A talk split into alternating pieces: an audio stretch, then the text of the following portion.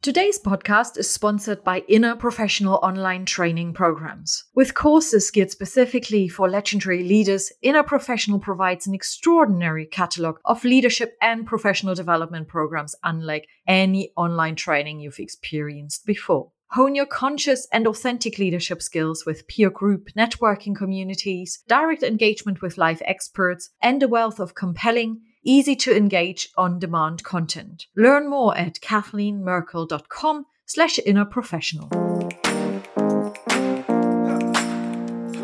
Hello and welcome to Legendary Leaders, the podcast. My name is Kathleen Merkel and I'm the host of the show. And together with a wide range of legendary leaders themselves and experts in the field of self leadership, we are going to explore concepts and ideas that show you how you can move past your fears, negative self talk, and constant doubts in order to encourage you to becoming a legendary leader yourself with far more natural impact, influence, and inspiration. So, are you ready for it? Well, welcome once again to Legendary Leaders, the podcast. Hello, and welcome to another episode of the Legendary Leaders podcast. And today I have a powerhouse of two women here with me. And I'm not going to share everything about them with mm. you, but let me introduce them to you separately. First of all, we have Anne Dranitsaris, and Anne is affectionately known as the Oracle, or what made me laugh is Yoda by her clients because she brings a lifetime of study, experience, and knowledge of evolutionary and developmental psychology to her personal and business practices. And those experiences, those insights, that knowledge she shares with us today in a really really lovely way, bringing a lot of humor into her stories and experiences here today on the podcast. She has a real passion for enlightening and empowering people to live from their authentic selves. And that drives her never ending quest to understand the complexities of being human integrating approaches from numerous fields of study of the body, the mind, and the spirit. Well, and then we have Heather Dranitsaris Hilliard here with us, a powerful and pragmatic expert in transformation. And Heather has devoted her professional life to enabling organizations, leaders, and individuals to achieve their potential. She is dedicated to empowering people with the tools, insights, and roadmaps to break through limitations to achieving their visions and thriving in all aspects of their life. Now they are doing their work together. They are authors and speakers supporting the individuals, in particular, leaders around them in becoming their best selves, really. And this conversation today is not just insightful and intriguing, it's full of joy. And as I mentioned, humor as well. Um, both of them truly authentic, talking about their strengths and their flaws as well, bringing them to life in order to help us understand what's meant by leadership skills and how can we as leaders really improve the way we lead others around us, but also how we lead, obviously, ourselves. We are talking about their very personal story today as well. We are going to talk about one of the books that they have written. So, You Think You Can Lead is um, the title of it. And we are going to talk about some best practices of leadership, their observations in the world of leadership, how leadership has changed, how leaders really need to adapt to, those changes as well in order to get the best out of their teams. And then let's not forget that they have developed their own psychometric assessment, which is called Striving Styles Personality System, something they're going to introduce to us here today as well, and how the brain and how the brain works in particular has been included in that assessment. So let's hear from them, the experts, Anne and Heather. And I have no doubt that you're going to enjoy this episode very much. So speak to you again in a moment. Well, hello, hello, Anne and Heather. So good to see you again. How are you both? Uh, excellent, excellent. Good to see you again. Yeah, so nice to have you on your show, Kathleen. We really appreciate being here and talking to your legendary leaders. yes, legendary leaders as well, I want to highlight. And why the two of you are legendary leaders, I believe there are tons of reasons, but let's explore them together, shall we? Excellent. So, first of all, perhaps you could give the audience a short intro into who you are and what you are doing on a day to day basis. Why don't I start off with that one? So, you know, I'm Heather and uh, Anne is my business partner. We've been in business together now for uh, almost 25 years. And our business has always been focused on helping leaders to evolve themselves uh, as leaders and increase their effectiveness, but also to help them to evolve their organizations. And our particular specialty is eliminating leadership dysfunction inside of organizations. Thank you, Heather. Yes, and and just to add to to that, we do we use a number of approaches, systems, people, wh- wherever we need to come into an organization to help leaders. But but in essence, we we do teach leaders, the people who are leading, these human beings who are leading, actually how to lead from that skill based perspective, not just from their personality or the mm-hmm. strength of their personality but really putting it into a way that leaders understand that there's more to leadership than just showing up and leading and telling people what to do or hoping that people will do what's expected of them. Absolutely. And you gave me this beautiful segue actually into discussing legendary leaders, right? What does a legendary leader look like to you? How would you describe a legendary leader basically? I think the first piece that we always talk about and it's where we start with all of our clients that are interested in in increasing their impact as leaders so that they can become legendary as well is with self-awareness. So so legendary leaders are truly self-aware. So they understand how they're driven to behave. They understand their innate strengths and talents, their unique abilities, but they equally understand their blind spots, their, their behaviors when they're being more self-protective and how that sort of crosses over. And they, they look at that and take that understanding and that self-awareness and they develop relative to it so that they are not at the mercy of some of their habits or impulses, or as Anne said, their personality, but they're really able to stay out leading and directing. So leading themselves and that ability to lead lead others. That's what really makes them legendary. And that, because mm-hmm. they're not in that reactive state and they're not just trying to survive their experience as leaders, but they really are uh, able to be authentic in their approach to leading because of that self awareness. It's it really is. Uh, when we think of legends, we think of um, people who are memorable in our mm-hmm. lives and who have who have stepped out of their own comfort zone to help us, even though it was difficult for them, and and as a result of that, they have actually made that imprint that allows us as as their followers to take that next step ourselves, and they do more than simply direct performance. They engage us in a way that wakes us up to our own potential and what we're capable of doing as human beings. And so the legend, the legend, the people that I think of as legendary leaders are those who have had that willingness to do the difficult things in their job and not just go along for the sake of peace in, on the team that, that they're leading people out of their comfort zones mm-hmm. where where people are able to grow and develop Oh, there's so much in everything you have already mentioned um, that we could delve deeper into. And I remember, and when we had our first conversation, you were like, yes. Kathleen, you better schedule a little bit more time. I have the feeling you like to go deep. yes, I'd like to do that. Um, and therefore, I'm very curious about, in particular, some of those um, skills you were referring to, how you are teaching that. It sounds so simple to say, oh, people or legendary leaders are so self aware, right? How can we become more self-aware? What tools you are offering? And i think these are just some of those topics we are going to discuss.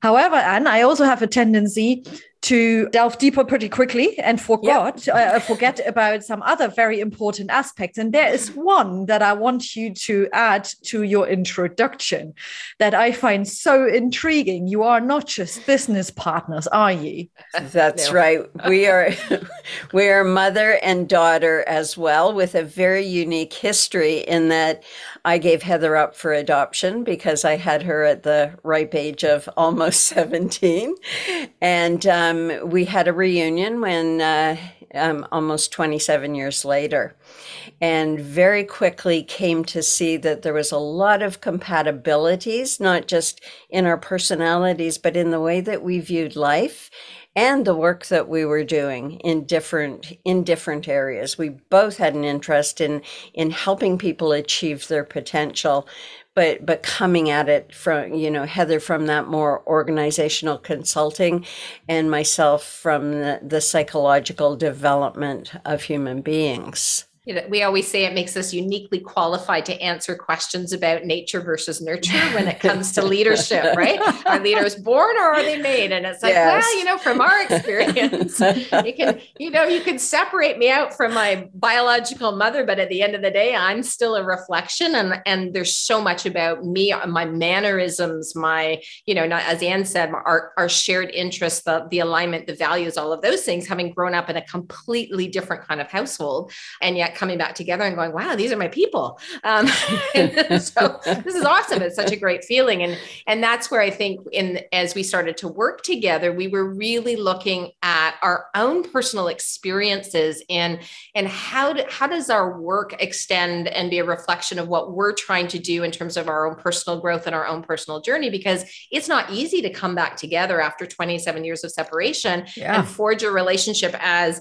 you know, mother, daughter, business partners, friends, because there is only 17 years separating us.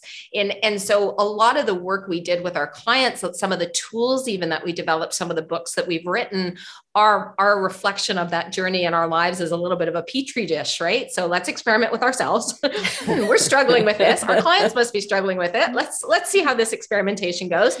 Let's now, after we tried it out on ourselves and our spouses, on our children, because of course they're part of our petri dish we take it to our clients and, and see the kind of traction we can get and tweak and evolve. And, and I think that's part of, you know, if I go link this back to legendary leaders and, and sort of our reflection on it is we're always trying to grow. We're always trying to take that next step and find that next step and figure out what it is. And in our sort of our general rule in working with clients, because we are working with clients, is we have to have gone through some of this experience ourselves mm-hmm. in order for us to really guide our clients through it. And so that's why we're so, you know, willing with our clients to, to share those experiences experiences with them but also to be to make sure that we're always thinking ahead of what are they going to need next. So if they're going to continue on this journey of development what what are they going to need next and how do we make sure that we're going to be ready for that when they're ready for it? Absolutely. And uh, you touched up on it right? I, i'm trying to put myself into your shoes which is hard enough.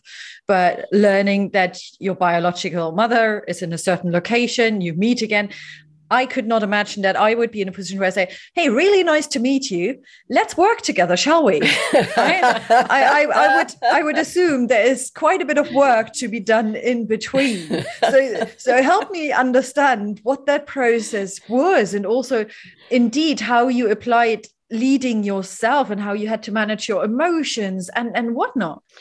Well, I, I think from from my perspective, uh, I always come at relationships from where do I find common ground and where where's the other person at, so that I can I can meet them where they are. And and my biggest struggle in in coming together with Heather was, I'm not her I'm not her mother. I'm her mother. I'm not her mother. I have no entitlement to say, okay, well, now you have to do this with me because I'm your mother. And, and I, I was really cognizant and aware that whatever relationship, if we were going to have one, it had to be based on meeting Heather where she was from where I was and setting aside my own need for her, you know, to because it's that natural desire of, okay, well, let's pick up where we left off and that that couldn't happen that would have blown everything up mm-hmm. and when i'm talking about this i'm thinking of leaders expectations of employees when eh, leaders want employees to be a certain way or have certain developed skills, yeah. but they haven't really done the work to get the employee to where they need them to be. And then they get impatient and they blame the employee for not meeting the leader's need. And, and it's that sort of awareness that leaders need to have back to your question of, you know, it's easy to talk about self-awareness, but if you, you're not aware of what you're, what you need and what's driving your behavior, you're just going to act out of your instinctual brain, your impulses, your emotional needs, and expect other people to know what you need and be mm. able to be the person you want them to be so that you'll be okay. Mm.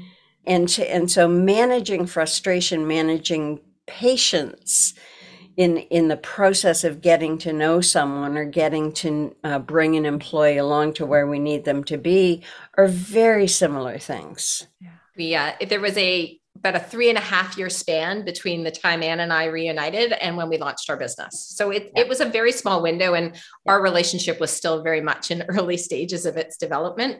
Yeah. Um, to Anne's point in my mind, you know, I have a mom, I have a, you know, an adoptive mom who's great. And, and so it's like, how, how do I do this? Cause our, we were not raised to have multiple moms, well, more so these days. But anyway, at the time it was, a, sort of this new concept. But I think what brought us together was Anne was doing work one-on-one with leaders in her executive coaching practice and she was finding that she, as much as she could help them there was a context that they were in that was really affecting their ability to be as effective as possible and to apply some of the things that she was coaching them on doing I was doing work with organizations trying to get behavioral change and cultural change in organizations, but we were doing it from a systems perspective mm-hmm. and we weren't getting the traction in the behavioral change. So we start talking, and Anne's got this incredible depth of experience around personality type. Yeah. So she introduced that to me, and it's sort of we just kept having these conversations about some of the things that we were seeing and how could we start to problem solve it. And when I had my first child and was looking at what do I want to do and do I want to go back into the consulting environment? Environment that I was in. And in her brilliance said, well, why don't you start your own practice and why don't we go into business together? And there it was. And I'm like, oh, okay, that sounds like a good idea. and that's, let's do this. that's as simple. Let's do it. And so yeah. here we are.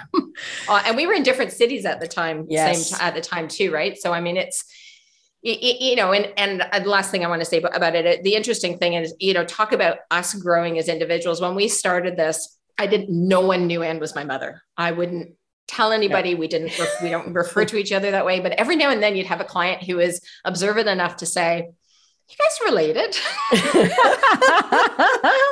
Are you sisters? so, yeah.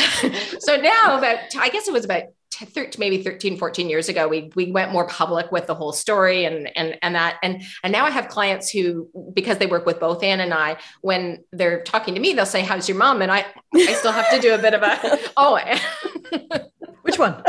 Oh yeah. so I'm so true. used to every, we call it, you know, we use, I don't call her mom at work. Right. So it, it's, uh, anyway, so that's, uh, lots of fun to the story. And there's a lot of learning and growing that's gone on and some tears that were shed along the way as mm-hmm. well as, as is the case in any growth, you know, of yeah. stepping out of our comfort zones and, and trying to forge something really unique between us. Yeah. And I mean, I find it so incredible what you have achieved uh, the, the, way I've met you so far, right? It seems so aligned, so connected, uh, uh really healthy. I don't know if that's a compliment, but I find the two of you, in the dynamics I'm noticing really healthy. There's no better word I can use. And I, I can only imagine how much work has gone into that. And it is still going into that because for me, one key component of leadership is that you keep growing and learning. You are never going to be the finished version of yourself, will you? Yeah. And what, one of the the uh, things that, that I brought in into our practice was mindfulness in the about 2006 I think it was when I did the the training for mindfulness. And that both Heather and I have worked really hard to maintain a non-judgmental approach to where people are at and to what's going on with each other. And and so staying understanding that people aren't perfect and the more you judge other people the more you have to reflect back on you and say you know what's in it for me where i need to feel so superior to mm-hmm. other people and i have to judge them but as we come at people in that non-judgmental way it allows us to be facilitators of their growth and development and as well be accepting of each other's personality type each other's behavior even when we press each other's buttons we still go to we seek to first seek to understand as opposed to judging and I will get back to the non-judgmental approach in one moment. You, you, triggered something here, um, but you see, you see, with the two of you, it's like I have to really keep up. You're keeping me on my toes here.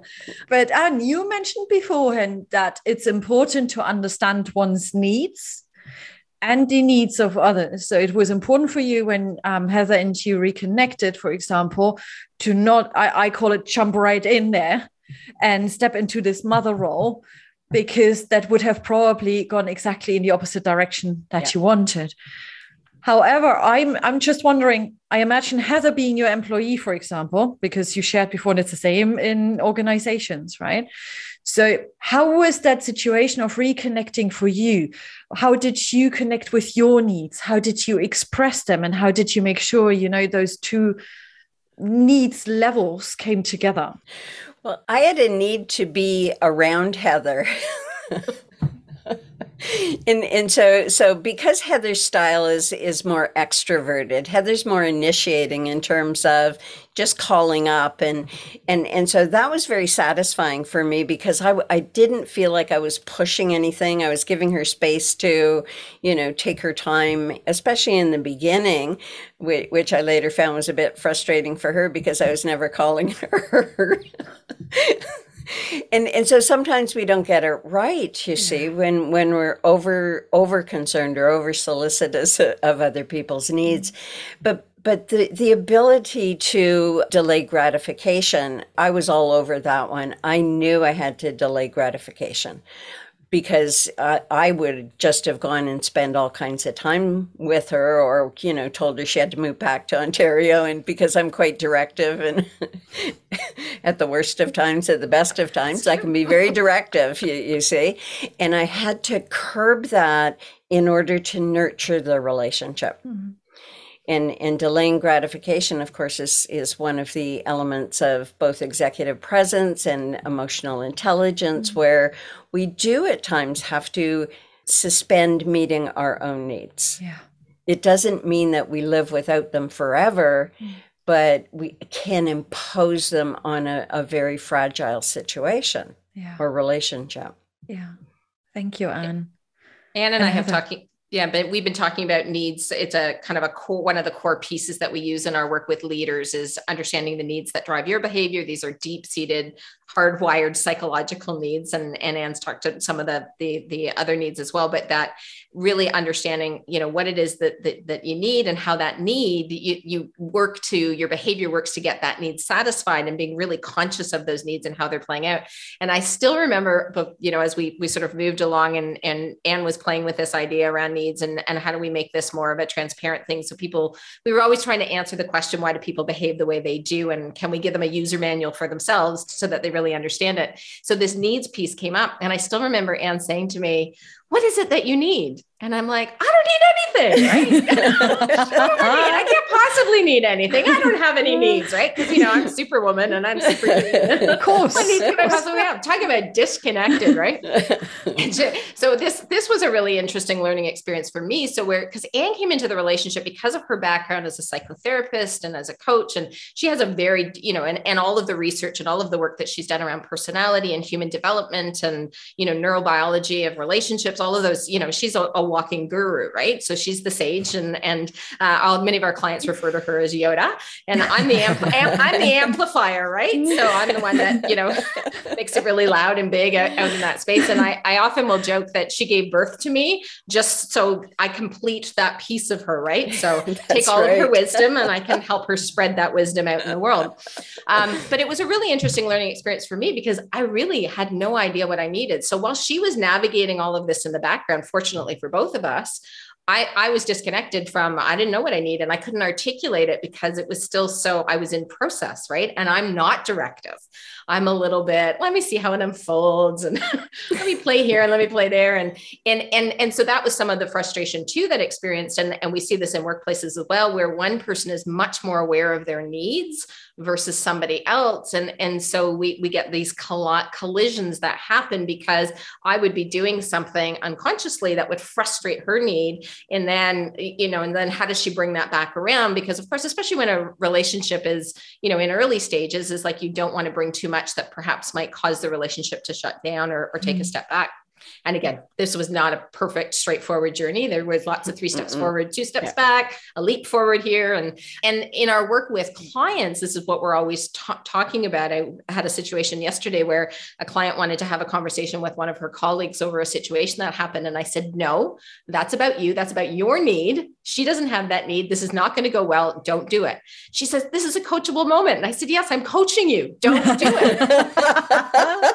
so she went ahead and did it anyway. And I said, this is you trying to get your need met at the yeah. expense of you being powerful and in your power and authority as a leader. Yeah. Um, and, and anyway, so, you know, we had a chance to unpack it because I actually happened to be there while she tried to have that conversation. And I didn't say I told you so, but, but I, you know, I just said, like, see, look at that experience you just had. That's not you leading in your power, that's you giving your power away. And again, go back to legendary leaders. Legendary leaders, they don't give their power away, right? They're mm-hmm. comfortable with exercising their power and authority. And that's where the, these this aspect of really understanding your needs and how those needs drive your behavior is really critical so that we can self-manage. Um, and not do things in that more unconscious, impulsive way that that gets in the way of us being as effective as we can be. Yeah, uh, absolutely. And let's talk a little bit more about how we can actually identify our needs. That's a question I discuss quite often with my clients, and those questions come up, in particular from female clients of mine, so frequently. So I really don't know what I need because they might have been so used to just fulfilling other people's needs and serving others, putting their own needs perhaps somewhere, somewhere right away uh, or very far away from us. And then they are not in touch with them anymore. But before we go there, you actually triggered uh, some thoughts and reflections um, inside of me, in particular what you said, Anne, beforehand, that sometimes you can take it so far and it can even be hindering just to try to fulfill someone else's needs. And I have personally experienced quite a few uh, situations where I thought, I give someone space right? I know people need to be on their own and reflect from time to time and kind of recover their own energy and whatnot whatever they need. And i'm someone who then says okay i absolutely respect that.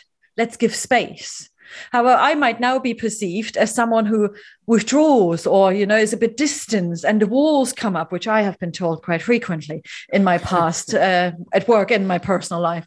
And then suddenly you distance yourself from one another and you uh, kind of break down bridges. And that's something that really stuck with me. And I became very aware of how to find this balance between trying to meet someone else's needs but at the same time not taking it too far. So that actually you achieve exactly the the opposite. Yes a very meaty question. So so when when we look at authentic needs and and our striving style system is based on e- each of the uh, Jung's functions in mental functions and consciousness, um, having a predominant need, an emotional driver of the behavior. And I'll just give you an example of that. Uh, for those familiar with Myers Briggs, if you were an ENFP, for example, your predominant need would be to be recognized mm-hmm. because you're a performer. You need to have center stage.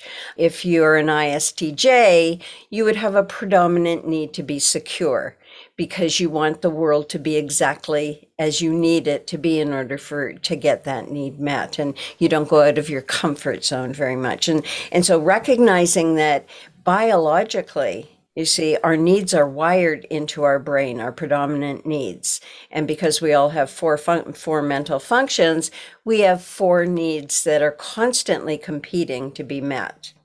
But then there's all of those other things that are go under that bucket of needy. You see, I need approval. You didn't approve of me. You hurt my feelings. You're not a good friend. I'm not going to talk to you.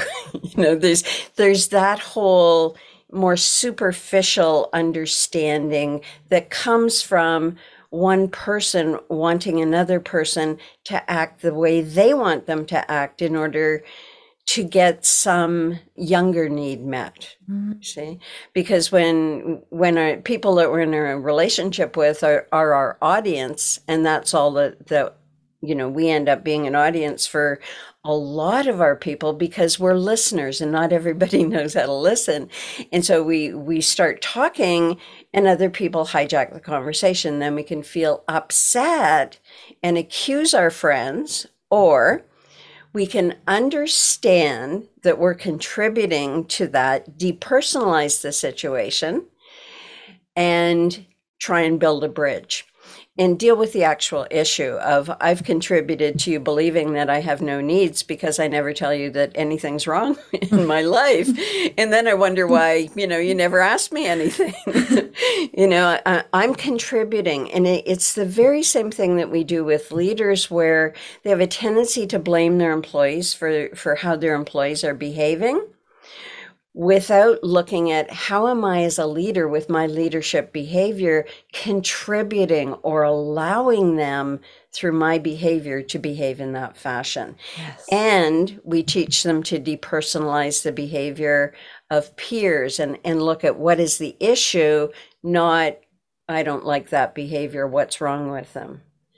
It's central to, to the work that we do in developing our leaders the other thing I'd add to that too is going, Kathleen, going back to what you had said is that, that getting really comfortable with articulating our needs and and and not feeling like you know i know for me part of my whole i don't have any needs because you know being needy that's a bad thing right so that's my judgmental brain saying mm-hmm. I, I and that again based on my development in my childhood that was sort of the, the message track in my head right? You know show that you have no needs and and you get to stay out on uh, up front.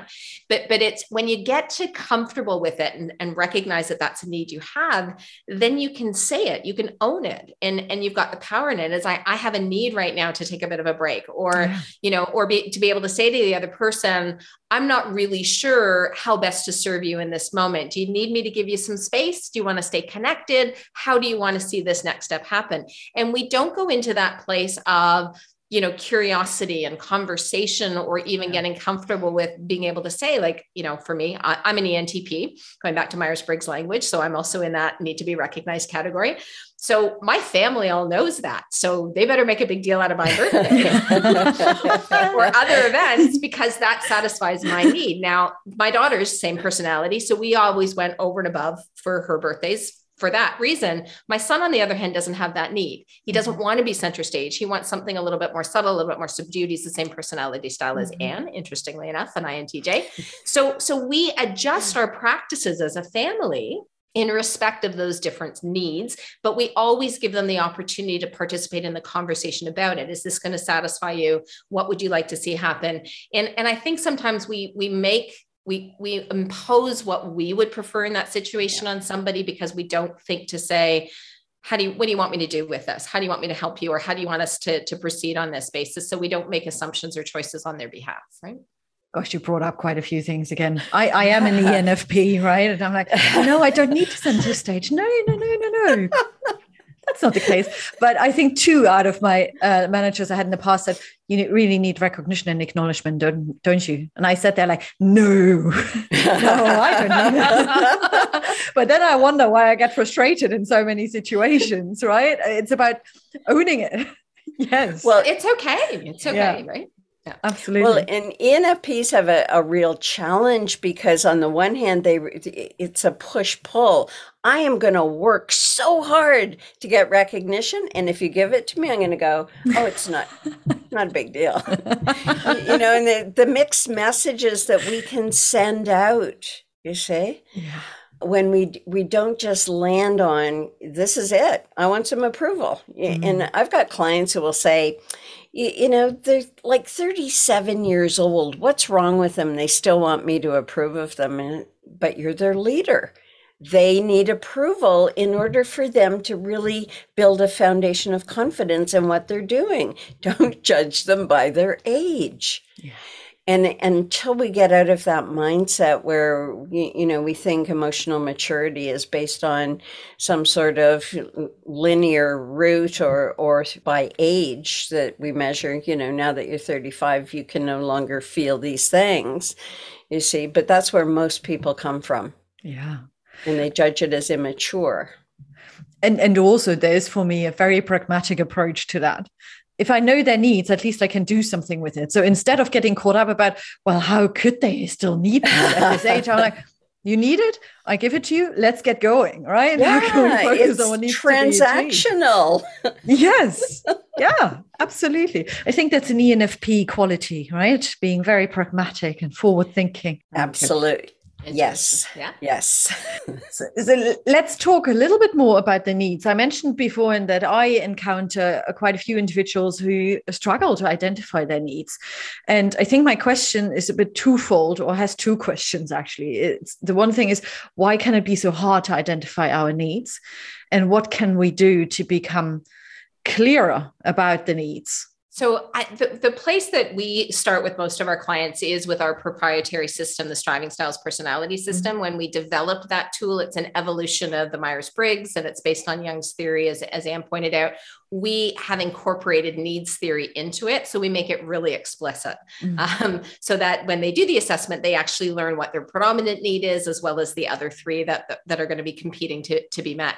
So, so it is having going through that process of a self-assessment. The psychometric tools are really an important part of that yeah. uh, because they are rooted in the brain. So the more we understand our brain and how our brain works, and again from a needs perspective, that's really useful. We talk talk about the eight needs. I think having said that, the you know you brought up a really good point, which is even when we we are confronted with being told that need, our first response is I don't need that. I don't need to recognize. I, I know even the um, I can't remember what the assessment was, but I, I was in some group that had done it and, and I came back with similar to the need to be recognized. It was sort of star or something, right? And I'm like, no, I'm not, I'm not like that, like that. and, and, we hear it from our clients all the time. And, and it, it's like that. How do we move to acceptance? How do we move to that place where if in the back of our minds, the story that we're telling ourselves is I shouldn't need anything and I don't have any needs, or, you know, I, um, you know, I don't like the fact that I have this need, like one of the needs, and, and this is, and secondary need is the need to be in control. And, and so we see this in some of our clients where we say that's your need. And, and, and they, again, they're like, well, I don't like to micromanage and I'm, but it, it's, it's like, again, we have to embrace it and go, well, what does that actually mean? If you have a need to be in control, that means Anne doesn't like it when I forget to communicate things to her because she's not in control, or I wait till the last possible moment to tell her my plan because she's not in control. and, and so it, it's being able to say, so then she can say to me, Hey, you're forgetting I have a need to be in control. Get to this sooner, right? And and there's no offense taken in it, yeah. but it takes coming to that place of, as you said, it's it's first doing the doing the assessments. There's there's lots of great stuff out there that that helps to kind of make that connection. And and to Anne's point, we're not talking about needs like the need for approval we're talking about those eight hardwired psychological needs that we're, we're working from from a brain function perspective and if I can add to that, Kathleen, in my like just minute long psychological development of human beings, is that we first develop a psychological system, the psychological system in our brain that allows us to feel psychologically safe. It is not who we are, but it provides a context for ourselves to emerge from. And and so with this construct, I, I, I always say it's like the immune system to the brain. It's the system there that is wired to protect us from perceived assaults on our psychology. And so if somebody says, you, you, know, I like you better in red, and I perceive that as a threat, and you're telling me that I don't look good in this color, right? I'm I'm I'm protecting myself needlessly because I have an overactive self protective system and I haven't yet built enough confidence in my authentic self because, hey, mm-hmm. I don't even know what I need. Mm-hmm. I'm so busy from that system, and, and it's in that system that we get attached to the need for approval that we're looking for others to validate and approve of us and we work really hard and you know we bend over backwards for people for approval. That is our self-protective system. That is not really coming from ourselves and negotiating you know i'll do this for you you do this for me you know you expect this of me i expect this of you there's no negotiating from that system it is simply I abandon my own needs and sometimes don't even know what they are in order to stay psychologically safe and secure. And it's only through that process of, you know, recognizing I am entitled to need something. I'm entitled to ask for something. I'm entitled to ask for time alone without everyone, you know, getting upset with me for not being there for them, you see. And and the, that first step in understanding our needs is letting go of that need for approval. Really detaching from the care that caring what other people think. It's the village. what will people think? Yes, and yeah. Uh, I actually I just came out of a workshop for women in leadership, and it's again been a huge topic. Yeah, getting caught up with exactly that question: What might other people think? Because people were coming and going, right, in that workshop, and the one boundary we set was: You are here for those couple of hours. Let's show up. But what was the challenge? Yeah, but someone else needed me, and if I said no, what would they think? How would they react? So, and what I'm saying does not come from a place of I'm judging them. It comes from a place of I'd, I'd, love to help here, and I see it as my role to support as well. Um, so, any tips that you can share to stop not not stop that system of uh, need for approval, but yeah, to silence this voice a little bit more, that would be really helpful and welcome. Well, and we always think that we have to get rid of things and silence them as opposed to what we need to grow. Internally, mm-hmm. those people who behave like that do not feel a healthy sense of entitlement. And, and so, uh, as a result of not feeling I, am entitled to stay here, I'm entitled to have two hours just for me. Mm-hmm. But if you don't feel, if you do not believe that you're entitled to that, you will always be reacting to the needs of others. And, and so the first step is, you know, really examining why you don't believe you're entitled to what you are entitled to. These are earned entitlements. This doesn't mean, you know, an inflated sense of entitlement as we have in narcissism, you see. Mm-hmm. This is simply, I work really hard. I've earned the right to kick back for a couple of hours and watch TV without being judged mm-hmm. or without, you know, having, having to cook dinner for my partner who doesn't work you see yeah. that that we are in we have entitlement because of of the work that we put in and when we don't own it we give our power away and we're doing a lot of work around this about leaders who who disempower themselves and then they blame other people for for that when we're actually going here you know take this and you can have this part of me and you can have this and yeah. but it's it's it's getting really clear that our development belongs to us and that if we're not working at flexing that muscle it's going to remain very very weak mm-hmm. Yeah and that's something i'm i'm um, noticing very frequently and i would say i saw myself in it for years as well where i was blaming then the other people the system heather right um, the system is constructed in a way that there is no room to push back or to really own my own development. Um, yes. and, and that makes it easier than to say it's okay, right? I'm, I'm kind of forced to be here. But are we really? It's and and we do, as Anne pointed out, we hear this from leaders all the time. They talk as though they're powerless to do anything about this, the situation that they're in. And mm-hmm. one of the things that I, I know, even for me but also with our clients we talk about this notion of boundaries and rules right? So so part of the way in which we you know we give, give our power away is because we haven't defined for ourselves the boundaries within which we are going to operate or the rules that we are going to adhere to.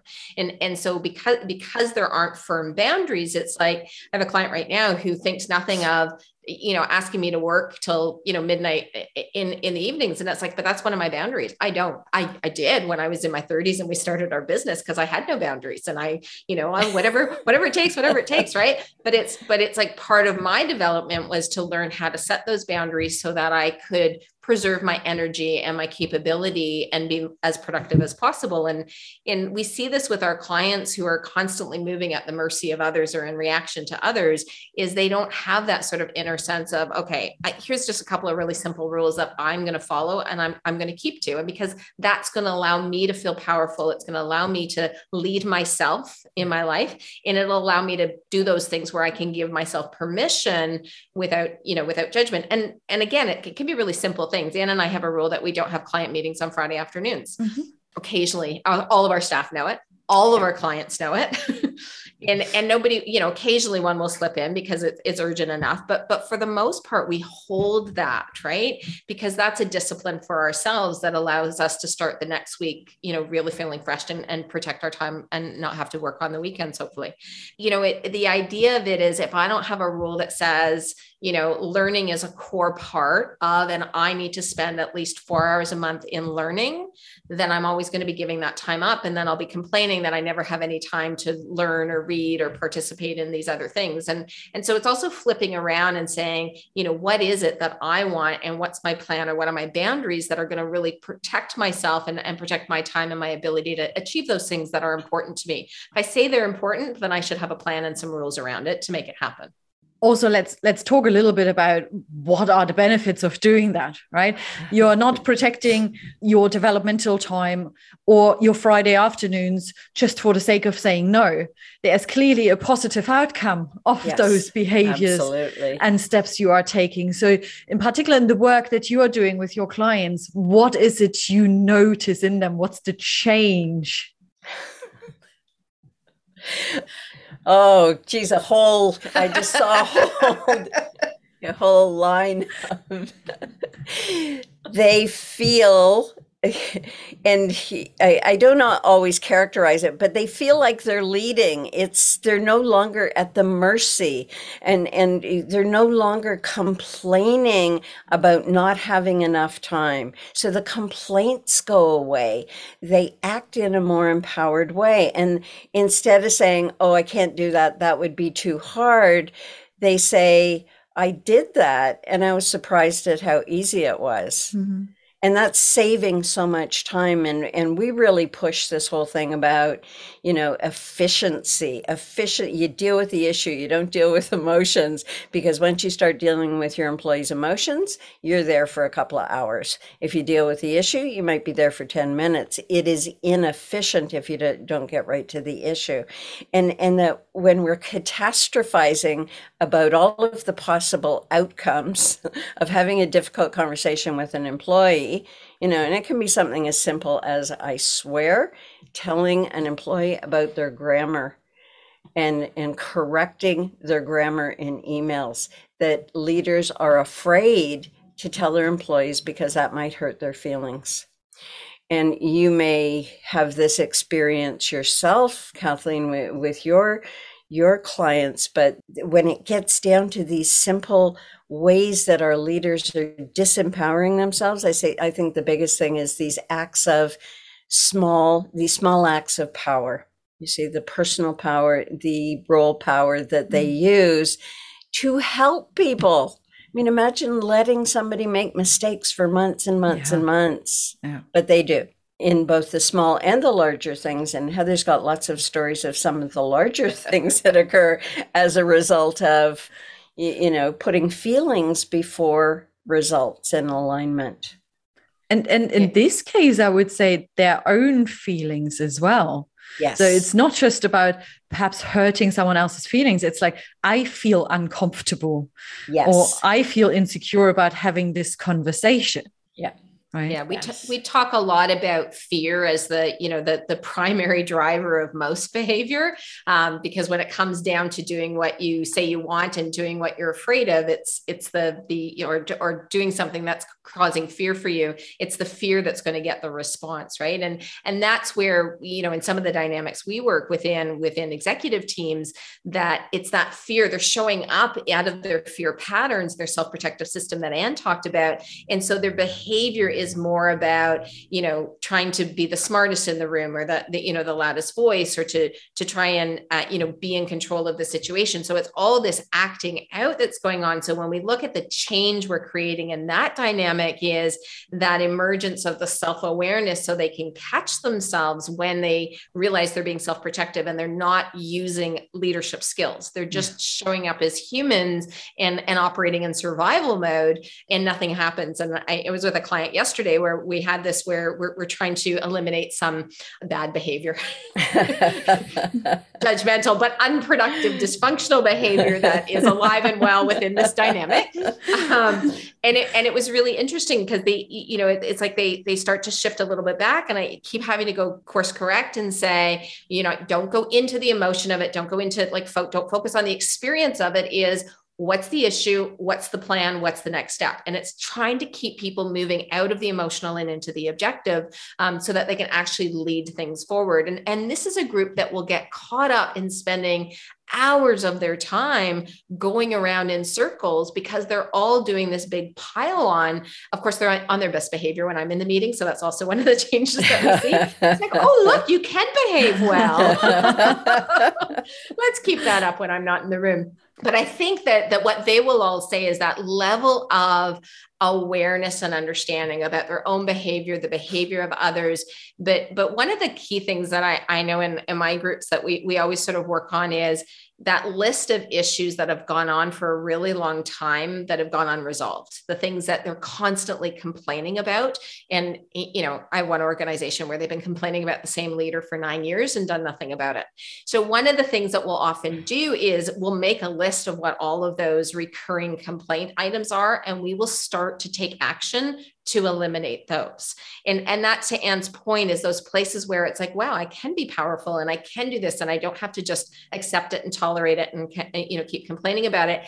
There's a huge satisfaction mm for leaders when they start to clean up their messes, mm-hmm. right? And the weight of it, the weight of that burden yeah. of all of those messes we've created because we're not leading effectively and we're, you know, practicing bad leadership habits or we're avoiding conflict or we're being overly permissive, whatever it is, it's a real weight on us. Yeah. And, and so when they start to feel that lightning and they have positive experiences around it, it sets their brain up for being able to, to try again and, and keep moving out of their comfort zone while they continue to build up that, that those competencies that they really need as leaders. And also you nurture some of those skills so they become second nature. I yes. think um, conflict is, is a great example, right? Procrastinating on conflict arguments, debates, whatever it is, you are pushing it and pushing it and pushing it. You're are not having the conversation you need to have. When you realize the conversation wasn't actually so hard, right? Immediately a, a huge amount of weight gone. Yeah. And then you realize, oh, perhaps I should have the next one a little bit earlier. And and you start yeah. putting that in place and creating those habits and noticing, hey, not that hard. Let's get it going. And hey, I'm building some great relationships as well. How good is that? Yeah, absolutely. Right? Absolutely. And, and, that's what grows the confidence, as Anne has said, right? Those are positive experiences where we're really feeling our, our power and our ability. And it's that you know our potential is hard at work our confidence grows and so the next time we're faced with something that's creating some discomfort we now have this experience where we can say wait a minute i had discomfort over there and i took some action and it was imperfect action but i did move it forward and that you know allows us the next time it comes up and and we we see some clients though that they they get so self-protective mm. that they really struggle to do anything so so while we're talking about you know sort of from the the positive perspective there are still lots of leaders that that we work with that despite knowing despite the support the coaching the you know that they they are just so frightened to make any movement out of their comfort zone. And and in those organizations we have to teach the others around them how to work around that kind of leader.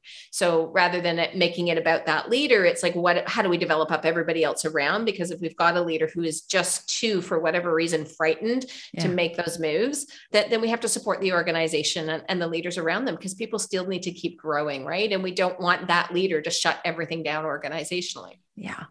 And that's probably a moment where also identifying and and communicating our needs might be very important just to understand what's what environment uh, meets my needs. Yes. Yes. And do a bit of soul searching for yourself i'd say. Well and to your question about the the women that that you were just talking about kathleen needing more time and closing one's door. you, you, see, recognizing and just starting with something very sensing oriented. It's it's real specific with mm-hmm. leaders who don't have boundaries that they their, their door is open all the time. Yeah. and um, we have a client who everybody praises him because he oh you know they just oh he's so wonderful. He always has a long line of people outside of his door just waiting to talk to him. And i said but isn't that a reflection of someone who isn't delegating enough authority? And they had never thought of it because he takes such pride in being needed. And and that's where he gets his power. He doesn't delegate. He doesn't lead with consciousness. He doesn't see the impact and the dependencies on him that he fosters. Mm. And just getting him to say, I'm going to close my door and people have to make a, an appointment to, to talk to me. They have to book it with my assistant. He first, I can never do that. They need me. They, you know, but he needed them to need them. Mm. You see, and we look at th- that level in an organization of what what is what is a leader afraid to give up because everyone, we all do, we all have to give something up to grow. We have to give up our comfort zone for one. we have to step out so that we can grow, but we don't know how it's going to be if we start leading differently. And, and so that, that's that two steps back that Heather was talking about, where leaders will do a lot of training and development and then go, oh, I just don't like the way I feel when I'm doing it this way I'm going back and getting back into those weeds and I feel productive and I'm, you know, doing so many things every day and people need me again. Yes. And it's all good. You trigger so many memories today. It's unbelievable. it has never happened to me before. Um, but I do remember um, when I stepped up in one of my leadership roles and suddenly um, worked on a different level, partnering more the senior leaders, for example, right? And uh, had a team around me that I became so incredibly busy. And I know busy is a very fashionable word, but I didn't know where to start and where to stop. It felt literally out of control. And I was flying around a lot and visiting different sites and offices and whatnot. And I literally had to realize the hard way that delegation is key in taking the people around me with me to grow and take over and take charge themselves as well was vital. And I remember um, when I went on business travels, there were already booked meetings and then left a, a, bit of time for, you know, spontaneous conversations and connection points as well. There have has never been a chance where I could meet with everybody. And that was, but it was for me a really tough realization, right? The hardest thing was that years afterwards, I received a message from one of the employees. And it still pains me actually. And that message was, well, I, I seem to have only time basically for senior leaders and not for the common people, which is something deep in my value that's absolutely not the case. It's like, oh my God, oh, it hurts so badly. But I literally had to make choices and had to say, okay, team, can you please, you know, be in service of people X, Y, and Z while I'm doing that? And together we can achieve something. And it's still painful. But those had to be boundaries I had to put in place as well. And, and when we don't look at our need for resources, you, you see, if you look at the issue there, the, the, the time is a, as a resource, people as a resource. You were under resourced, but you weren't saying to yourself, I'm totally under resourced. And mm-hmm. how do I lead my way out of it? And Heather and I always find that with, with most leaders that where they're, they're almost in the glamour of being so busy, right? Mm-hmm. Oh, I'm, mm-hmm. yes, I'm always so, it's, it's, I'm always so wonderfully busy. um, that, that what they're not doing, eh, because we asked them this, is what's your plan to get get out of here. Mm-hmm. And they have no plan. And so, okay, so you're planning to stay here. That's it. If you if you're a, as a leader aren't recognizing that you have the power and authority to lead yourself and others out of this place, you have to go full on stop and meet that need for time to plan. Yeah. But those reason the issue is being under resourced relative to the amount of needs outside of you. Yeah. And it's absolutely. not per- it's not personal. It's not personal. Yeah. But that, the, the flip side of that, though, because I think that's a really great example. And we hear it with clients all the time where employees make comments, you know, like, you know, whatever it is, they pass a judgment about your micromanaging or, you know, and, and in this case, it's like, so why did, why, we always say, why did the employee feel entitled to, to make that comment because this is an employee who clearly has no awareness of others, right? Not thinking about or appreciating or empathizing with your own situation, but whatever was being frustrated in her, she felt that it was okay to, to go out and, and basically make a judgment um, because that's what it was, right? It wasn't a fact. She made a judgment because she, you know, sort of applied this reasoning of, well, you're only interested in these these people and not the common folks, and that's why you're not. As opposed to saying something like, "I know you're really busy, but I would love to have a little bit of your time the next time you're around." Right yeah. and and so her attack on you you know she made something that wasn't personal she actually made it personal mm.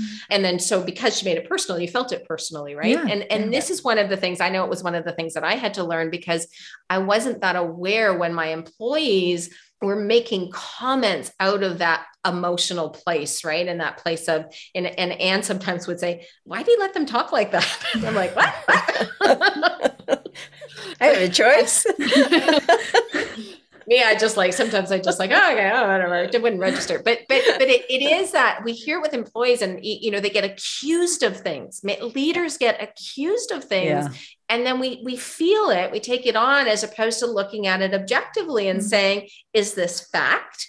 Why would they hold this? And what is the actual issue here? Because their statement that emotional statement and judgment that they put forward was not the actual issue right and so this is where you know all the time with our clients trying to keep that separation because i can solve the issue i can't solve that emotion and i can't solve the ju- judgment that got slung out at me where i, I didn't have a, a, way to respond to it sometimes even right yeah. we've seen an increase of our clients being accused of bullying yeah. when they're trying to manage performance that is you're harassing me, you're bullying me, you're not allowed to talk to me like that, you're not allowed to hold me accountable. Hmm. That's bullying. And and going so far, and it could just be a Canadian thing because we're really nice here, um, that that it's going where because our laws are such that it's, you know, we've got anti-harassment and anti-bullying laws. And, and so anytime an employee brings forth that complaint, there's an investigation that's made into the leader. And so leaders are now feeling like, well, I can't even manage my people without, used to be that they'd get accused of micromanaging. Now they're going that step further.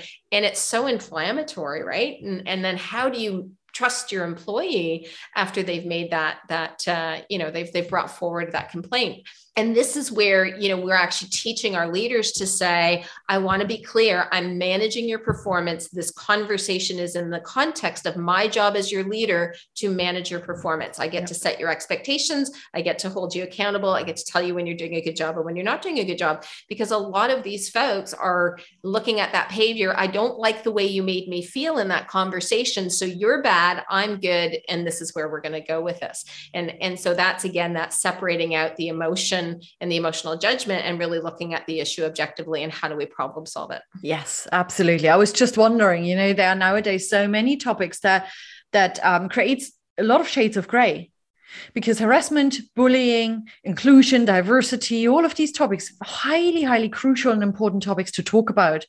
But at the same time right i can well imagine that for leaders it's sometimes very hard to lead, to hold people accountable, as you've just said, because the fear of making a mistake, right, of saying something yeah. perhaps that can be interpreted differently, may get in the way. But leaders, um, and we talked about this in in our book, so you think you can lead, where you know leaders just show up and lead. They have never felt that they needed to develop skills in order to deal with managing performance or mm-hmm. having difficult conversations and still despite the challenges that are there the notion that they're good leaders they stick with that and then they just allow employees to do whatever so that that employees buttons aren't pressed. And of course that reduces productivity in organizations and creates other issues.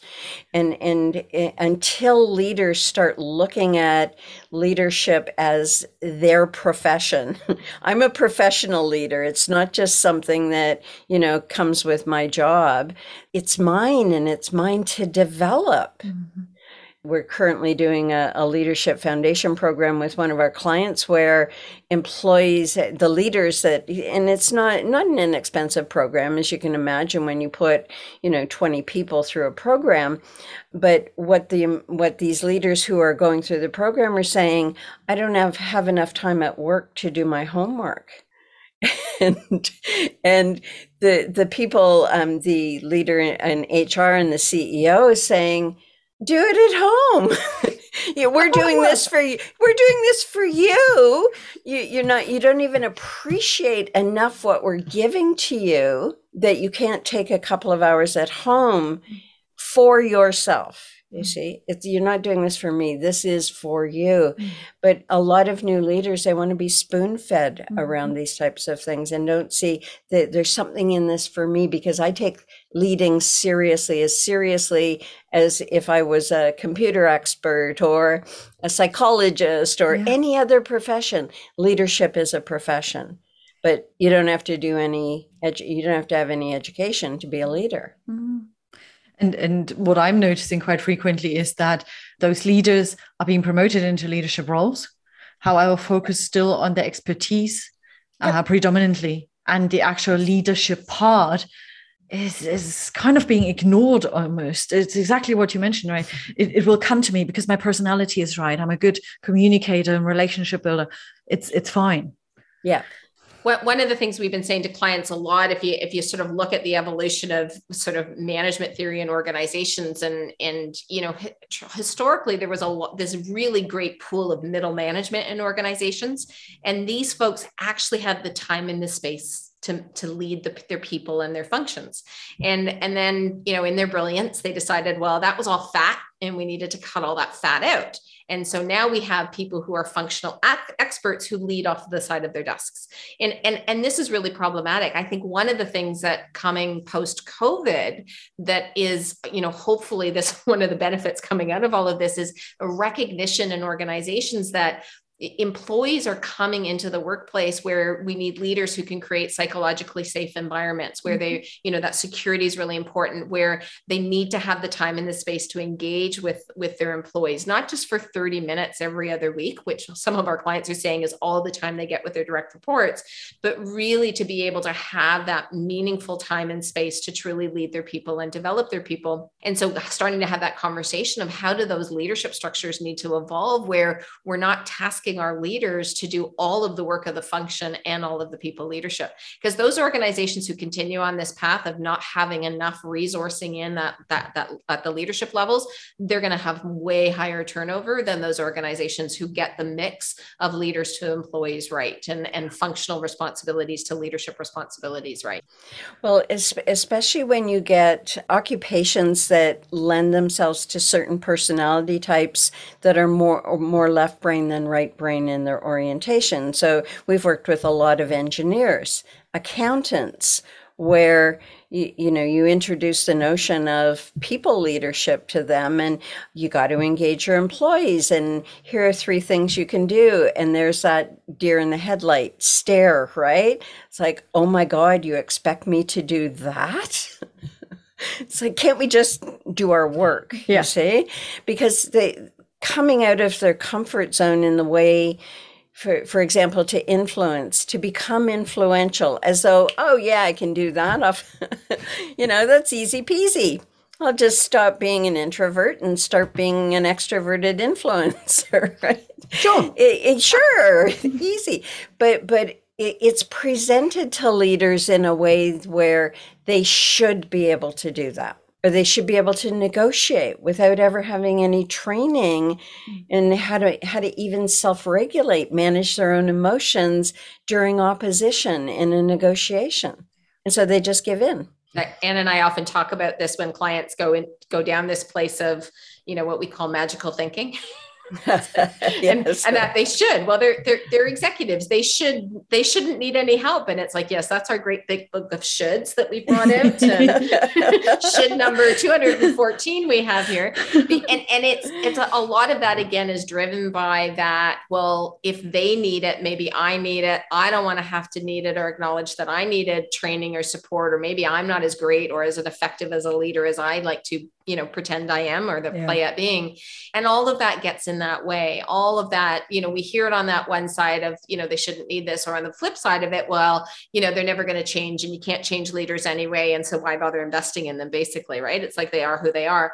And in both of those cases we're giving away our power as leaders keeping us from being legendary because on the one hand we're treating things as you know, un, you know unmovable and unfixable and so therefore we just have to continue to live in this environment that we know is not really working for us or we have to you know we send a message out to everyone else that you know i didn't need it so you shouldn't need it and then they scramble to try and do it on their own and again nothing gets fixed or resolved or and and in both of those cases we're not leading right? Where it's our fear that's coming in and and that stops the organization that stops leaders if they're doing it to themselves but we see it on a collective scale in many of our clients right? Where they just go into that place of well we're powerless to change anything so we just won't bother and i assume that's a moment when you come in and um, you really focus on okay what is the issue?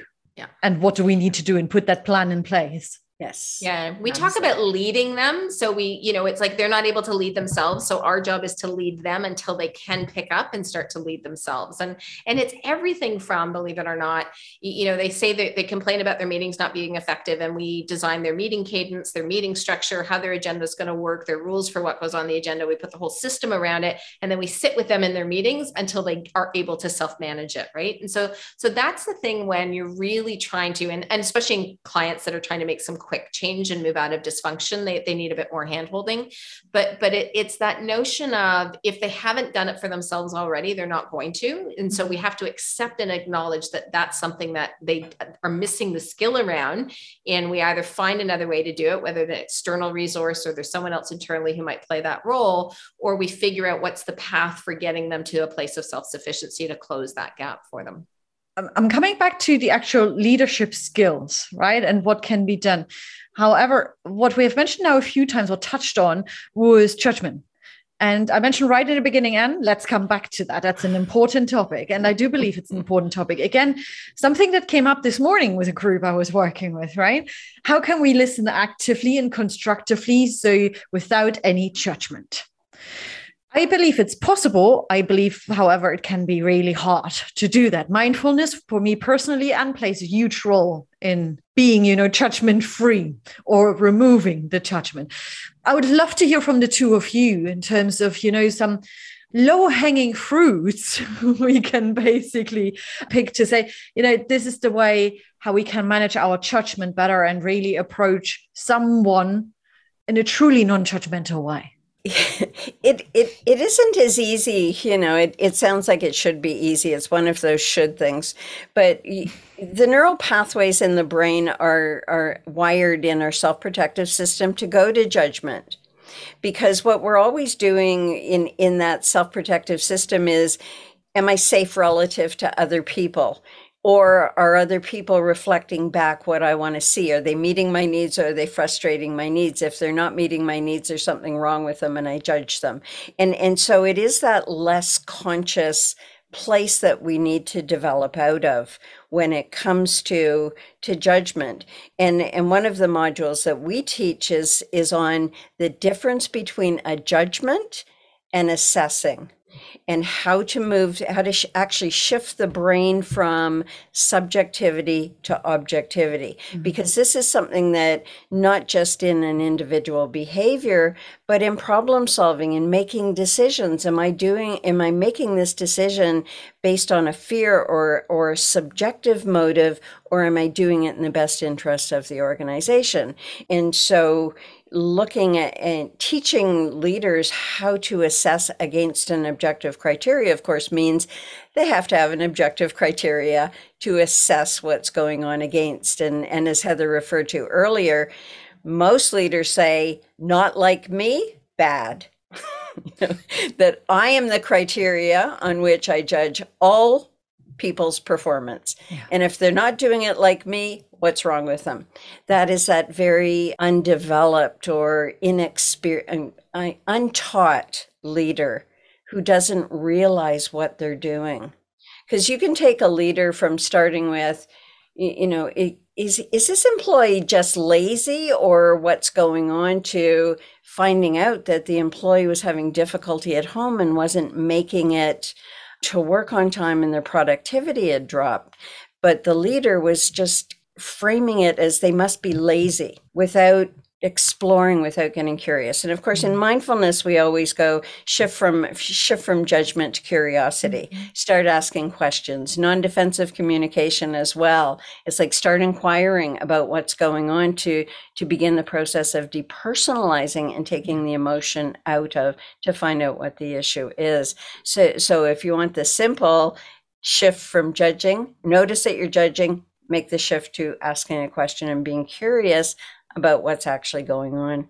It's interesting because this is a big one in our family dynamic, because um, we have some members of our family who lean towards the judgmental. so oh, don't often, we all? Oh, yeah, yes. I know. You see, you should see my what goes on in my head when I walk around my neighborhood. Right? What were they thinking? Why were they doing that? Right? And I'm like, oh, look at me being judgmental. because at work, we, you know, in our work context, as Anne pointed out, it's like we're always moving into assessing, and we're always really clear with our clients, saying we're not judging, we're not passing judgment here. We're just assessing, we're noticing, we're seeing, and let's look at it from out what's the actual issue that that we need to resolve. But it was interesting. Anne and I had a conversation with um, my almost 20 year old daughter the other day, and she was making some comments about an experience that she'd had with her father, my ex-husband. And it was all about he's very judgmental, very, very, very judgmental. And in that everything that comes out of his mouth is him passing judgment on one thing or the other that really doesn't need to happen it's just she was talking about the discomfort of that right? And that you know and and and at 20 being very very aware not only when he does it but when she hears friends doing it this language that's been introduced to her that i certainly at 20 did not have the benefit of. I didn't you know these conversations were not part of our, our household.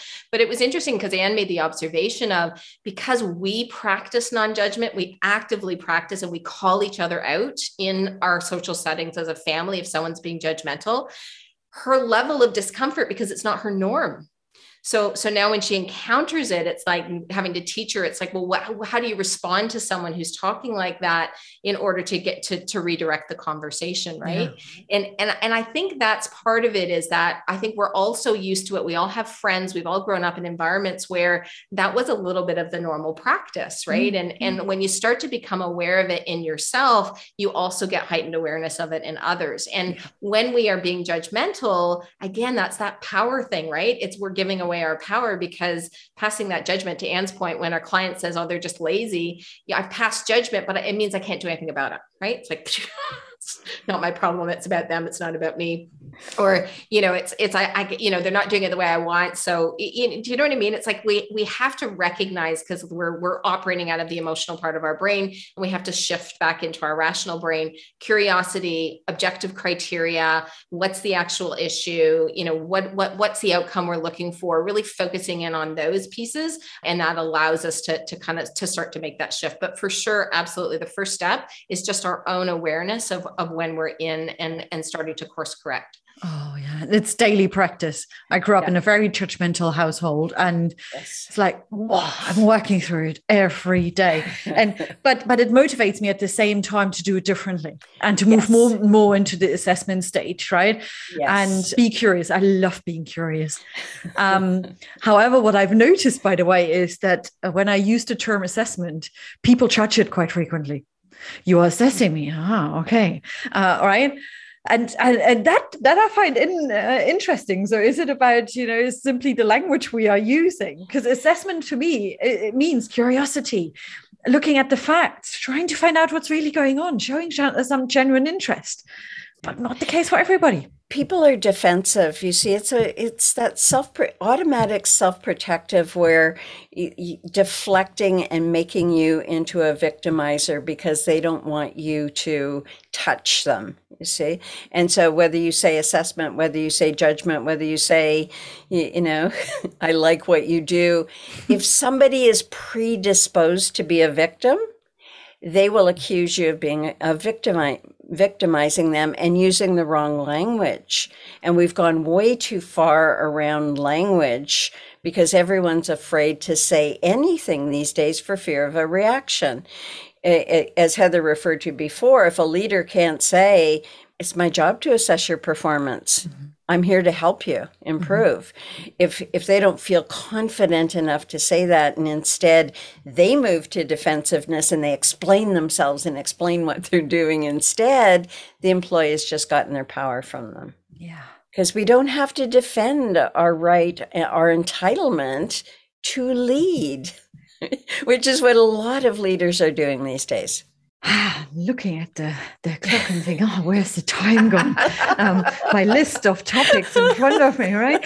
And there's there's one wanted to talk about both books, but there's one topic I definitely want to touch upon, and perhaps we can combine it even with your book, so you think you can lead. You mentioned Heather that you have developed based on your knowledge on um, ABC. I wanted to say MBTI by Carl Jung, um, the Striving Styles Personality System. And you also mentioned beforehand that one part of it is the identification of needs. So I, am curious now, what are other parts of it? How do you apply it? What can leaders find out about themselves?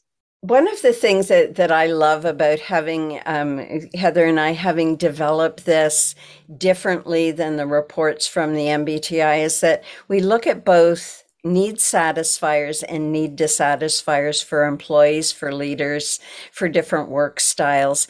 And and so we have a you know right out of the gate we have that criteria for saying oh this is why you're so unhappy at work or you know you're not able to do strategy. You happen to be a visionary and you have a need to be perceptive about the future and future happenings but you're stuck maintaining and doing that day to day and that's frustrating your needs.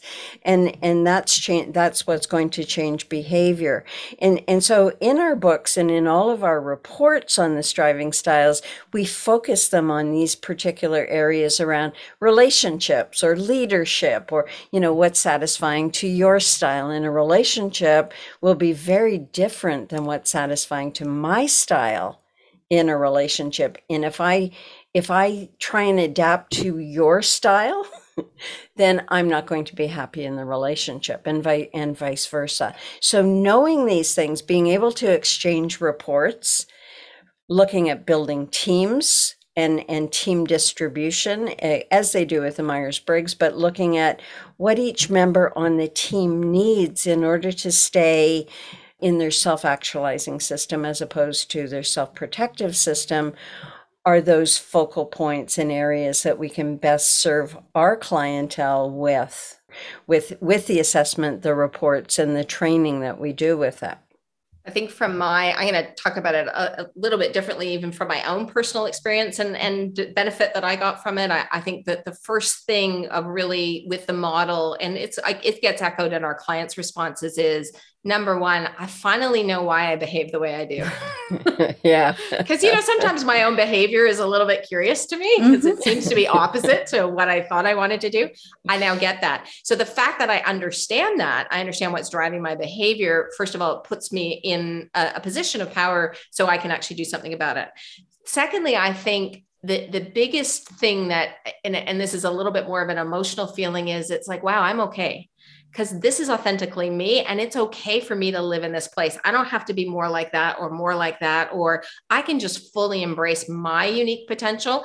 And I think that's particularly true for, for some of us that have, you know, the personality styles that are a little bit different from, from others. Like I know for Anne and I, we're both thinking types, and as females, that's not quite as common. And so you always think there's maybe there's something wrong with you because you don't think the way those other women do. you know? and, and, and so it's a little bit harder to relate. And so it was like, wow this explains it. I totally get it now. Yeah. And, and so because I get it, I can shift, I can adapt my behavior, not to the point where I'm making myself unauthentic or that I'm feeling like there's something wrong with me or, you know, putting me in a place of discomfort, but I can really show up and be present as me um, and be okay with the different aspects of my personality. And the third one I'm going to talk about is the fact that it really helps to understand what you need to develop. So from from uh, again brain functions you've got four you've got a predominant one and a secondary one. Those are those work really well.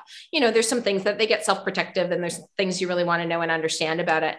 But our third and our fourth functions are, are typically less developed for us and, and it becomes a priority for us to develop. Like in my case my feeling function when i did the mbti when i was in my 20s i scored zero so my relational my use of the relational quadrant of my brain big fat nada.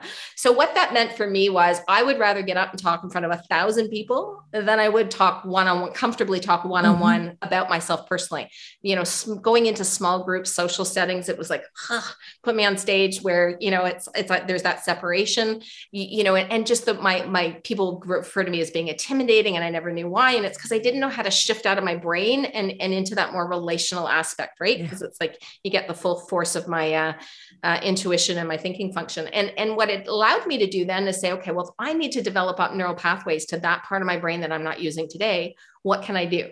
And, and, and the system made it really simple. It's like, well, I start by initiating conversations on elevators because that would scare the bejeebers out of me. I'd feel so uncomfortable, right? and, and, and, I, I, would have friends who could do it no problem, right? Just talking to strangers. Hey, how's it going? How's the weather? You know what? Just you know, I'd go dead silent. So I just started, you know, talking to the cashier, talking to, and then over time, because of that pattern, it allowed i got really comfortable with it. That's not the, the big achievement in it though. It what it's allowed me to do is actually ha- be a better communicator in my personal relationships. It also allows me to be more authentic with my clients because i can do the personal storytelling along with giving the information. So it allowed me to use more of my whole brain than just the two parts that were naturally hardwired and working really well so i could be more holistic in my approach. And and that's to the benefit of myself personally my relationships and my personal life, but absolutely uh, in those interactions with my clients where, you, you know, it's, is I can help them on a different level because I've done this developmental work myself. Mm, wonderful story. And I, I keep saying um, to myself, to my, my partner as well, friends, as well as clients, the work you're doing in terms of leadership development will benefit you in your entire life. This isn't just Absolutely. about showing up in a different way at, at work. Both teach us, don't they? So yes. we're considering us as whole people, right? Taking personal stuff to work and vice versa is key here too. And, and Heather, you actually shared a little bit more now about the skills as well, because I was constantly thinking about so what are the skills the ladies are referring to all the time? The leadership skills, right? Right in the beginning, Anne, you mentioned very clearly leadership isn't just about being and their personality. There are some clear skills. Yeah. But now I'm wondering after Heather's story and listening to it, is it a kind of a foundation of skills that needs to be met? Or is it just very, very individually depending on your quadrants, or not the quadrants, how the quadrants are being developed or met? It's we you know in our books um, so you think you can lead we we sort of map out the competencies that we believe that underlie it it what what's going to happen is is depending on our personality some will come more naturally mm-hmm. to some others you know to some of us based on our personality versus versus others right so in my case i had to work more on the relational aspect because that's my third function yeah. if someone has that as their predominant function the planning planning and structuring and defining, which I do really easily and naturally, it's going to be more of a, a, development activity for them. But but there is, you know, we sort of look at it in the model from once we move out of self-awareness and emotional uh, intelligence is you know other awareness, what we consider so self-awareness, other awareness as the two fundamentals. Uh, then there's um, when we look at we divide it up and look at it uh, as to the competencies that are required to support leaders uh, or, or support employees at different stages of their performance development development. So I'll let Anne uh, walk us through them. and, and is waiting already. well, I was trying to remember them because, you know, my memory for detail is I write things and then I forget that I've written them. So, so, so, the, the model that we, we work with is, is semi, similar to the situational leadership model where you focus on the what employees need in the performance development cycle. And so leaders have to be able to adapt their approach at at different stages that the employee is at. And so they they need to know how to be directive. They need to know how to set expectations clear expectations using a smart criteria for example. They need to feel comfortable communicating details. They need to be able to depersonalize and boundary on uh, those types of employees that say, "Oh, you don't need to tell me how to do it. I've got this." They they need to be able to stay focused on task and and really be able to clearly define. And then as you move into coaching, you need to pull out your interpersonal skills and ask questions and inquire and and give feedback, corrective feedback. And then when an employee has developed some degree of competence and you move more into a facilitating approach, delegating authority, for example, learning how to delegate those types of, of intangibles, being able to assess an employee's performance relative to how are they behaving. They're functionally um, succeeding, but boy, their behavior is way off base. And, and I, as a leader, need to know how to communicate to an employee and to describe what successful behavior looks like. And and so we take it along this continuum with a number of different competencies that that are spelt out and the how to of it as well. The other piece I want to add to that is sorry. yeah, the other piece I want to add to that because I think it's really important and and it's not something that we've been Anne and I have been at this for a long time looking at leadership competencies and competency models. But the one that we talk about all the time with our clients and, and that we teach is the one around exercising authority. So in the beginning, when we're working with a leader or with with an employee who is is new to their job, they're just starting out with us, and we coach all of our clients around this. We have to establish our authority first and foremost as the leader leader because it's up to us. This is a core competency for us so that we're actually setting the conditions under which our employee is going to follow us. Then as we as that employee continues in their development, we are reinforcing our authority. So again, we we've got those boundaries. We might move them out a little bit based on what we've learned about the employee, but at the end of the day, we're not giving away our authority. And then we continue along with that. So and you know, we as Anne says, you move into delegation, and so we're now delegating authority. We're still retaining visibility and control control, but we're mm-hmm. delegating a certain aspect of the authority. So that's a really important competency. And, and it part of the reason why it's so important is that we have to get comfortable with exercising our own power and authority which a lot of leaders in our experience that that's where they struggle a lot right? And and because they don't feel like they, they're entitled to exercise that authority and to perform their role as it's ex- expected to be performed they then become really permissive and, and they give it away. So we can teach you all the skills and we can give you the models for non-defensive communication and issue resolution and uh, you know how to give feedback and all of those pieces. But if if again alongside of that we have to build up our own ability to establish and exercise and maintain our authority as leaders because that's what ultimately makes the difference as to whether we're effective or not. The, the beauty of what you have just described for me is you develop your team by developing yourself.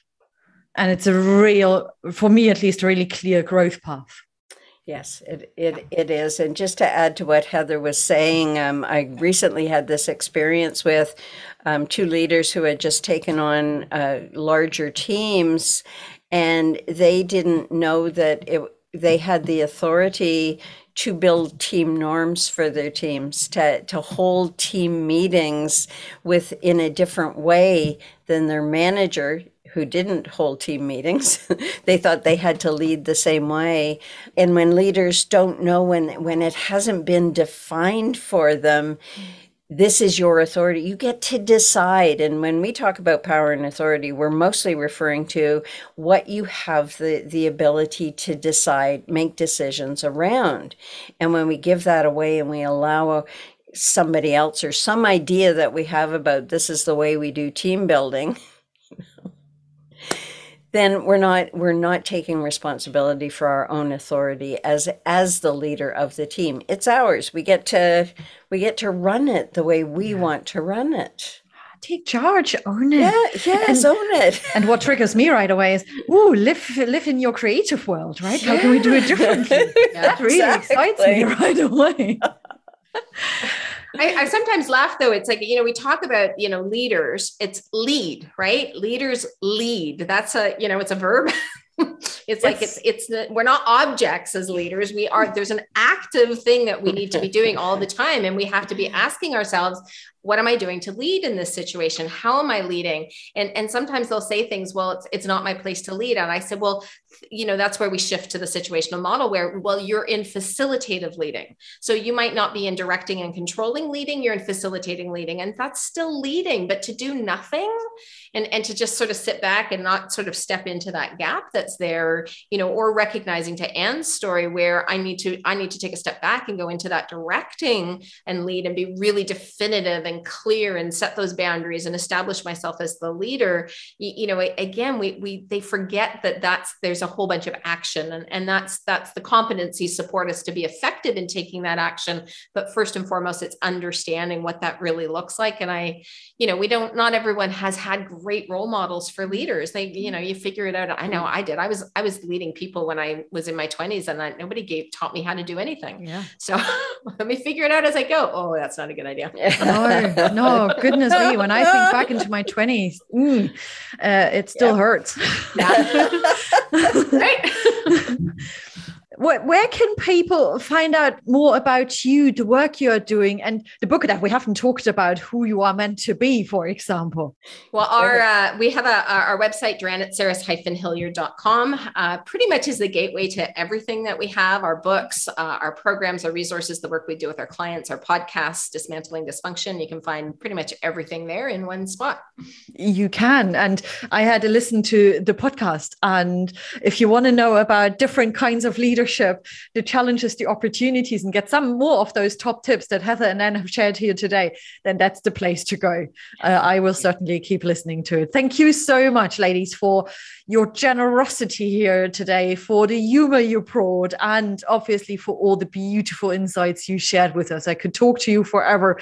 Unfortunately, um, our time is up. But Yes. thank you so, so much. Thank you for having us, Kathleen. It's been wonderful. Yeah, Kathleen, I echo that. This has been a lot of fun. I Yes. enjoyed it great opportunity. Come back anytime. Thank Excellent. you. Thank you. Thank you. And thank you all for listening out there. Let us know how you find this episode and leave some feedback for us. And most importantly, contact us directly if there's anything we can help you with. So have a great remaining day. Take good care and speak to you soon. Bye. Thank you so much for listening to the Legendary Leaders podcast. If you enjoyed this episode, then remember to subscribe to the show either on iTunes, Spotify, Amazon Music, or on my website, www.kathleenmerkel.com. I would also love to hear from you to discover what topics you'd like to hear more about, what topics really resonated with you, and how you're enjoying the show in general. Please do leave your review on iTunes as well. It would mean the world to me. Thank you so much and speak to you again next time. Bye.